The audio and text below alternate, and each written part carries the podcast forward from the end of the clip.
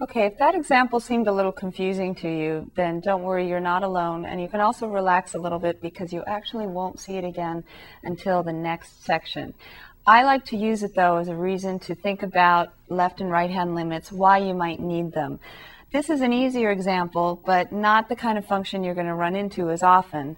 So that's why I wanted to wait and do this one second. This one's going to be easier though when we actually look at the graph and talk about left and right hand limits.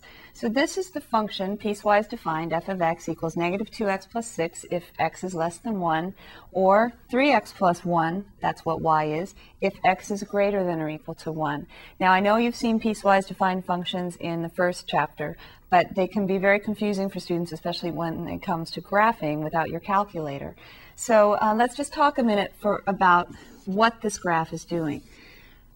If x is less than 1, that's our domain, right? So our domain is broken at x equals 1. And the function is y equals negative 2x plus 6. That's a linear function.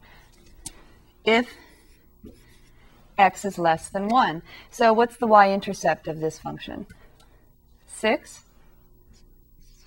And then it has a slope of negative 2, so that means coming down from left to right. And where does it end? Where's that point where x equals 1? Well, notice it's not defined at x equals 1. When x is, uh, for this function, when x is 1, we're down on the other one, aren't we? So if you'd like, if you want to wait and, and doing negative 2x plus 6 and go to this one, 3x plus 1, then we'll come back to the other one. If x equals 1, this function, f of x, is defined to be 3 times 1 plus 1, which is 4. So when x is 1, y is 4. That we include the point. And then we have the line 3x plus 1 after that. So we have a slope of 3, don't we? If the line were to continue down, it would have a y-intercept of what? Of 1. And then it has a slope of 3 like this, doesn't it? Now, on the other side, the question is, where does the function end up? Does it end up right here at the point 1, 4, or does it end up somewhere else? Let's see. If x is less than 1, we have the line negative 2x plus 6. We know it has a y-intercept at negative 6, and then has a slope of negative 2, so not as steep as the 3. What if x were equal to 1? If x were equal to 1, allowed to be 1, for this part of the function, what would the y value be? 1 plugged in here, negative 2 times 1 is negative 2 plus 6. That would actually give you 4, wouldn't it? The same value as when x equals 1 in the second part of the function. So it actually turns out that this linear function approaches that same point from the left-hand side. And so you can see maybe why we might want to consider the left-hand limit and the right-hand limit. Now for this function, we talk about the limit as x approaches 1, right? This value right here. x approaches 1 from the left, from the left, or if you don't like left and right, 1 minus a little bit.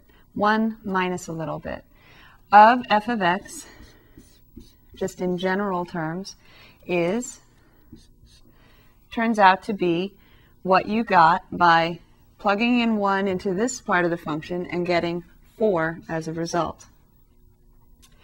Also, if you take the limit as x approaches 1 from the other side,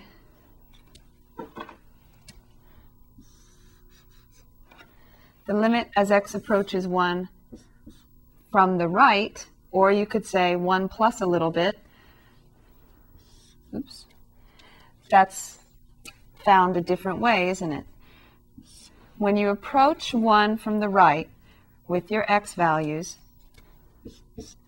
you're talking about x values a little more than 1, 1.1, 1.2, 1.3, but getting closer to 1. That part of the graph is the right-hand side, the steeper line.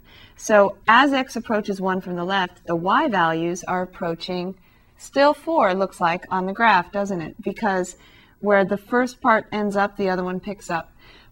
Where the first one ends up, the other one picks up from and goes from there. So if x is greater than or equal to 1, that's the 3x plus 1 part of the function. And we can see as x approaches 1 from values a little more than 1, the y values are still approaching 4. So we say the limit as x approaches 1 from the right of f of x is still 4. Now you'll notice for this function that the left and right hand limits are the same. And I can even say that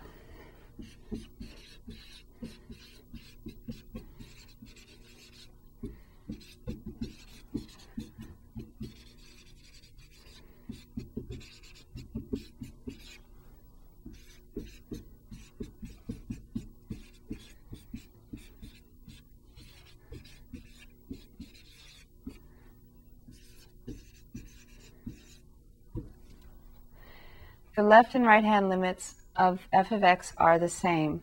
And you'll notice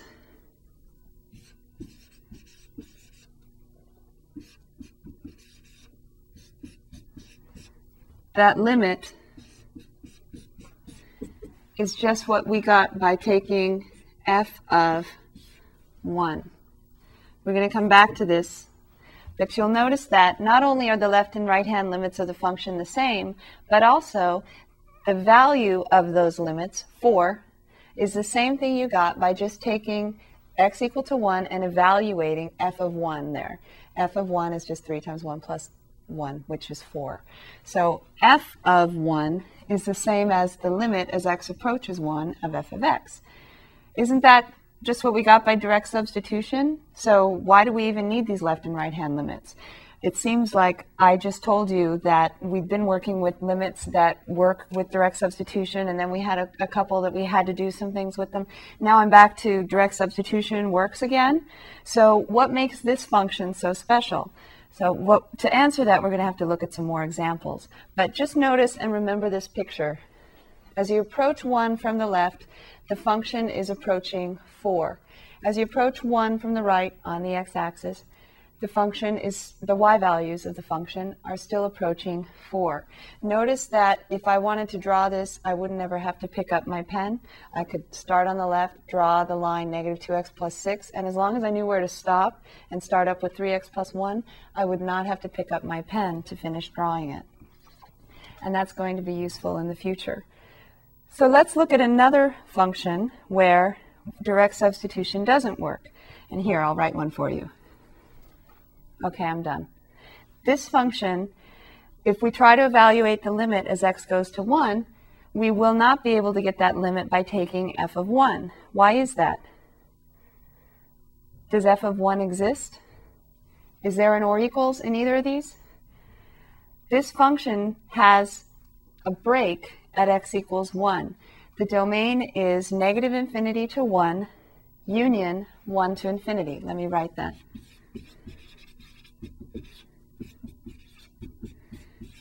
And before I go any further, let me give you a minute to start in a new place on your paper and write this function now. The same function, but without the or equals. And you might want to write in your notes, new function.